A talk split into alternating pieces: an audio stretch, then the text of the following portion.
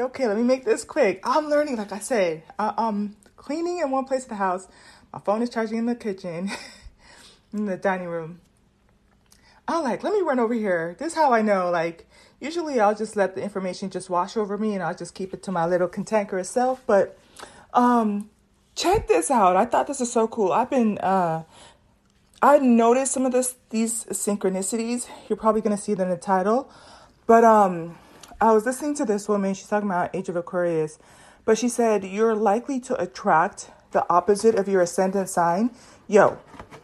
So my ascendant is Virgo and my last ex was Pisces. So that that was pretty cool.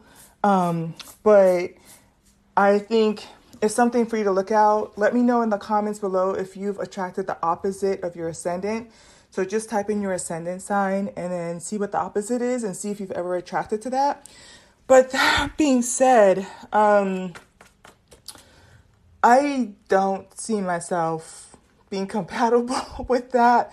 Um, if I were to choose in the future, it'd probably be like Aries or Taurus, probably leaning more heavier towards Taurus. But hey, who all knows, right? These are just kind of guiding principles, and in terms of energy, it will make sense that there's an attraction there.